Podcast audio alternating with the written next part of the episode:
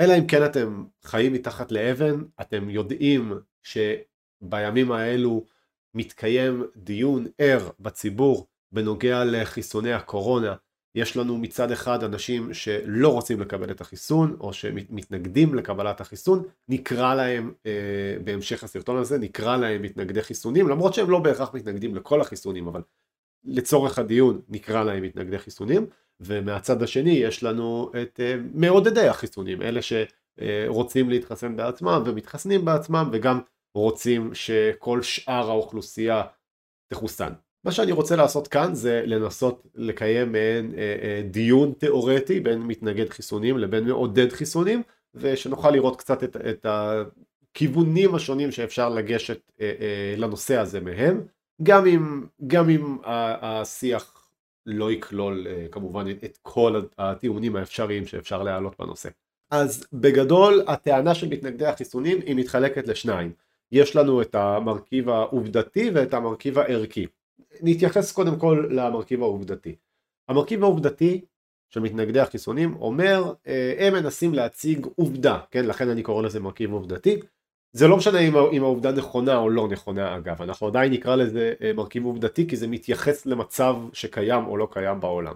אז המרכיב העובדתי של הטיעון אה, של מתנגדי החיסונים הוא שעובדתית החיסונים לא עושים את העבודה שלהם. כלומר, או שהם לא באמת יעילים, אה, או שיש איזושהי כוונת זדון אה, בלתת אותם לאוכלוסייה או איזושהי קונספירציה או משהו בסגנון הזה. עכשיו הנושא העובדתי הזה הוא לא נושא שאני מרגיש שאפשר להתקדם איתו הרבה בדיון בין מתנגדים לבין מעודדים והסיבה לכך היא שכל צד חושב שהצד השני אה, טועה ואין פה יותר מדי אינטראקציה משותפת כי כל אחד כל אחד מהצדדים צורך רק את הדברים שתומכים במה שהוא מאמין בו ו- ו- ואי אפשר להתקדם ככה נגיד המעודדים חושבים שהמתנגדים הם הזויים אה, והמתנגדים חושבים שהמעודדים הם תמימים או אה, אולי כוחניים, כן, למרות שבעצם כוחניות זה כבר הולך לטיעון הערכי, שזה הצד השני של הטיעון שלנו, כן, יש לנו את הצד העובדתי ואת הצד הערכי.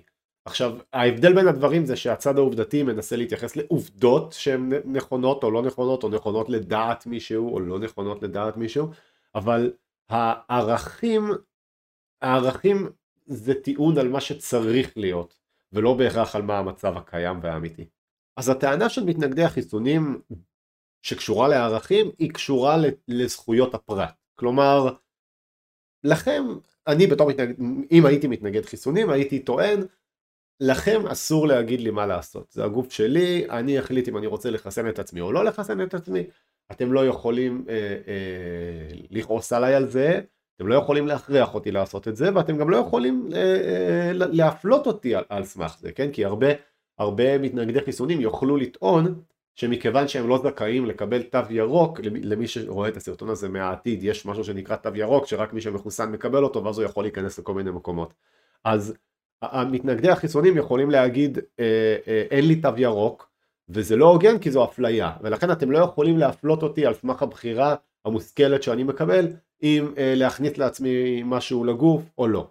עכשיו כתגובה לטענה מהסוג הזה מה שמעודדי החיסונים בדרך כלל איתנו זה שמתנגדי החיסונים פוגעים גם בהם.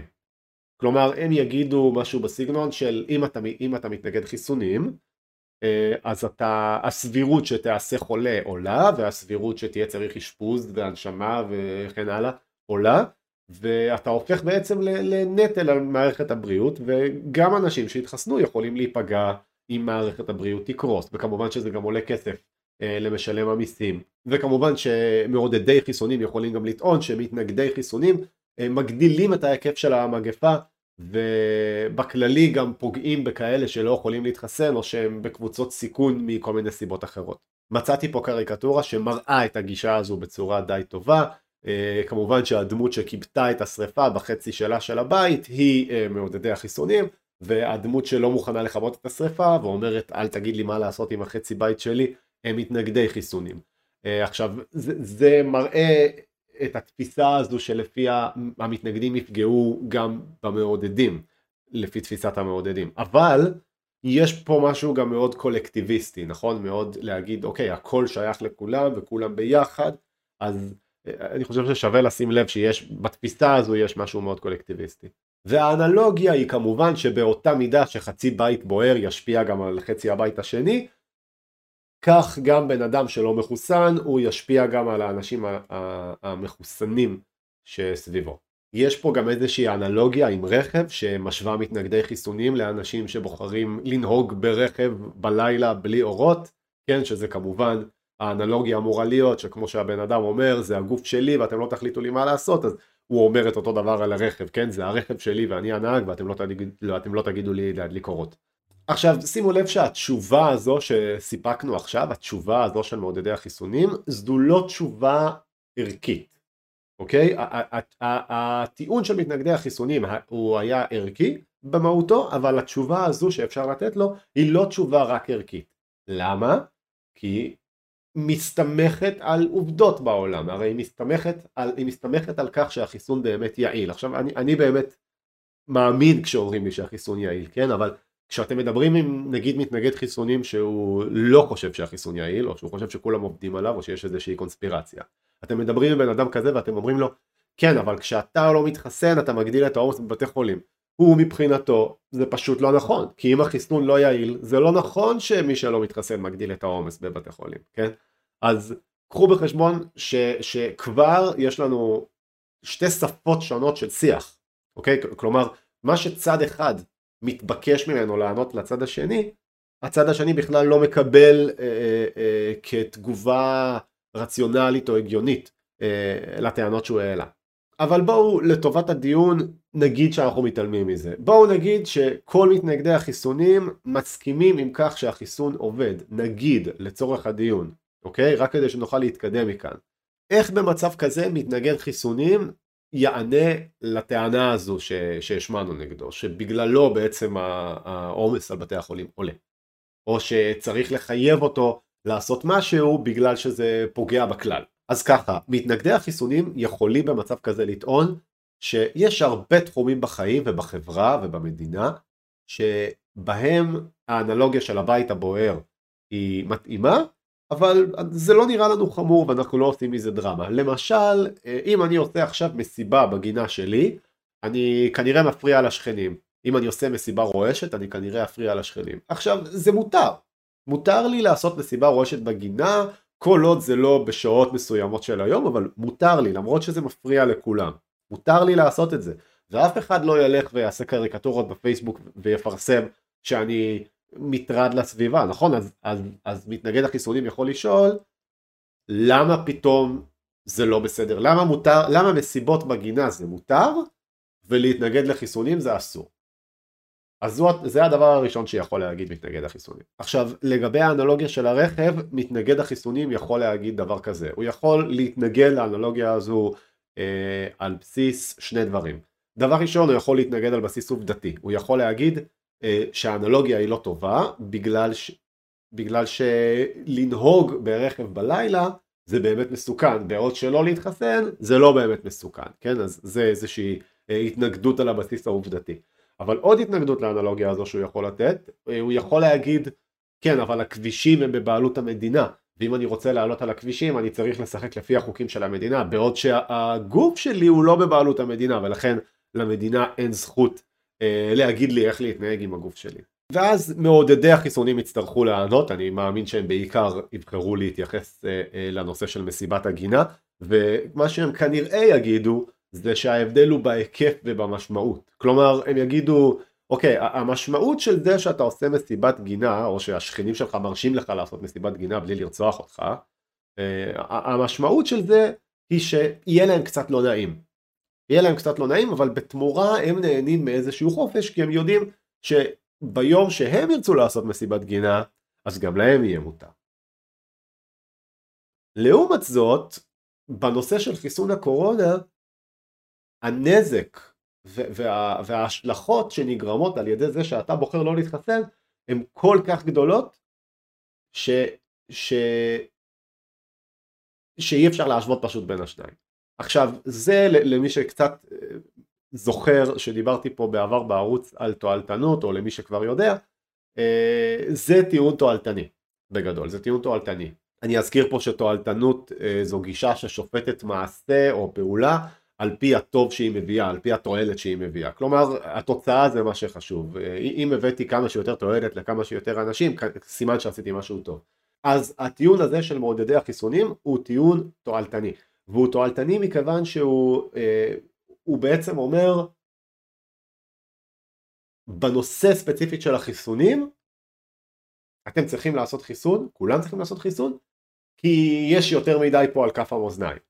עכשיו אם, אם זו הסיבה שאתם בעד חיסונים, אז, אז גיליתם עכשיו שהחשיבה שלכם בנושא היא תועלתנית. אבל כאן אנחנו שוב נגיע למבוי סתום, כי תועלתנות אה, וגישות אתיות אחרות לא מדברים תמיד באותה שפה. כי אם אני אגיד לכם אה, אתם צריכים להתחסן כי זה פשוט יעשה כל, מספיק טוב למספיק אנשים ולכן אני מחייב אתכם להתחסן, אוקיי? אתם תענו לי אבל אני, אני לא, לא אכפת לי משאר האנשים, אני, אני, לי חשוב הזכויות שלי, של עצמי ולכן אני בוחר לא להתחסן ואתה לא יכול להגיד לי מה להכניס לגוף וזה לא מעניין אותי כמה אנשים אה, כמה אנשים מצוברחים בגלל זה שאני לא עושה את זה, אני פשוט אה, בוחר לא לעשות את זה. עכשיו אני רוצה להציג לכם את השאלה בצורה כזו בואו נגיד שכולנו יכולים להסכים על זה שהחיסונים עוזרים ושהם מועילים. אני יודע שזו הנחה שבעייתי שאני בכלל מעלה אותה, כי הרבה אנשים מקבלים את זה ככזה ברור שכל מי שחושב אחרת נראה להם מוזר, אה, והרבה אנשים לא מקבלים את זה, וכל מי שחושב את זה נראה להם תמים. אבל, אבל תדמיינו רגע שכולם מסכימים על זה שהחיסונים יעילים ושכדאי לעשות את המנה השלישית, בואו נאמר שזה לא אישו בכלל, אוקיי? בהינתן שזה המצב, האם עדיין לגיטימי אה, להכריח אנשים להתחסן? או שלגיטימי שבן אדם, למרות שהוא יודע בוודאות ומאמין שהחיסון הוא טוב, האם זה לגיטימי שהוא יבחר לא להתחסן? אני חושב שגם אם אתם מתנגדים וגם אם אתם מעודדים, אם תבחנו את עצמכם לפי השאלה הזו, תדעו בערך איפה אתם עומדים מבחינה אתית.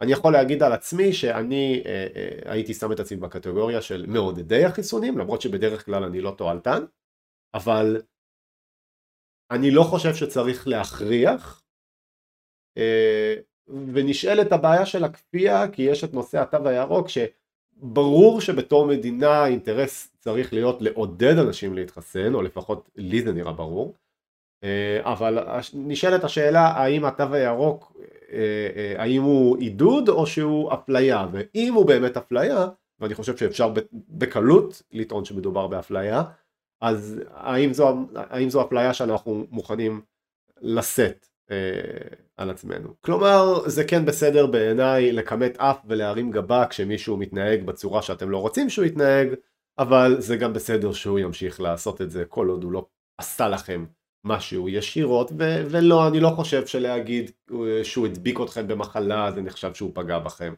אז אה, כי אחרת אנחנו נהיה צריכים להרחיב את, ההגד... את ההגדרה שלנו של אה, מה ההגדרה של פגיעה, כן? אנחנו נהיה צריכים להרחיב את זה בצורה שכבר תעשה לנו יותר מדי בלאגן בראש, ולא נראה לי ש... שאפשר, אלא אם כן זה היה משהו ממש מכוון ובכוונה, לא נראה לי שאפשר להגיד שמישהו פגע בכם בכך שהוא הדביק אתכם במשהו בגלל שהוא לא הסכים להתחסן. אבל אולי הוא כן? מה דעתכם? רשמו לי בתגובות בצורה מכבדת ועניינית, ונסתכל עליהם אולי בהמשך.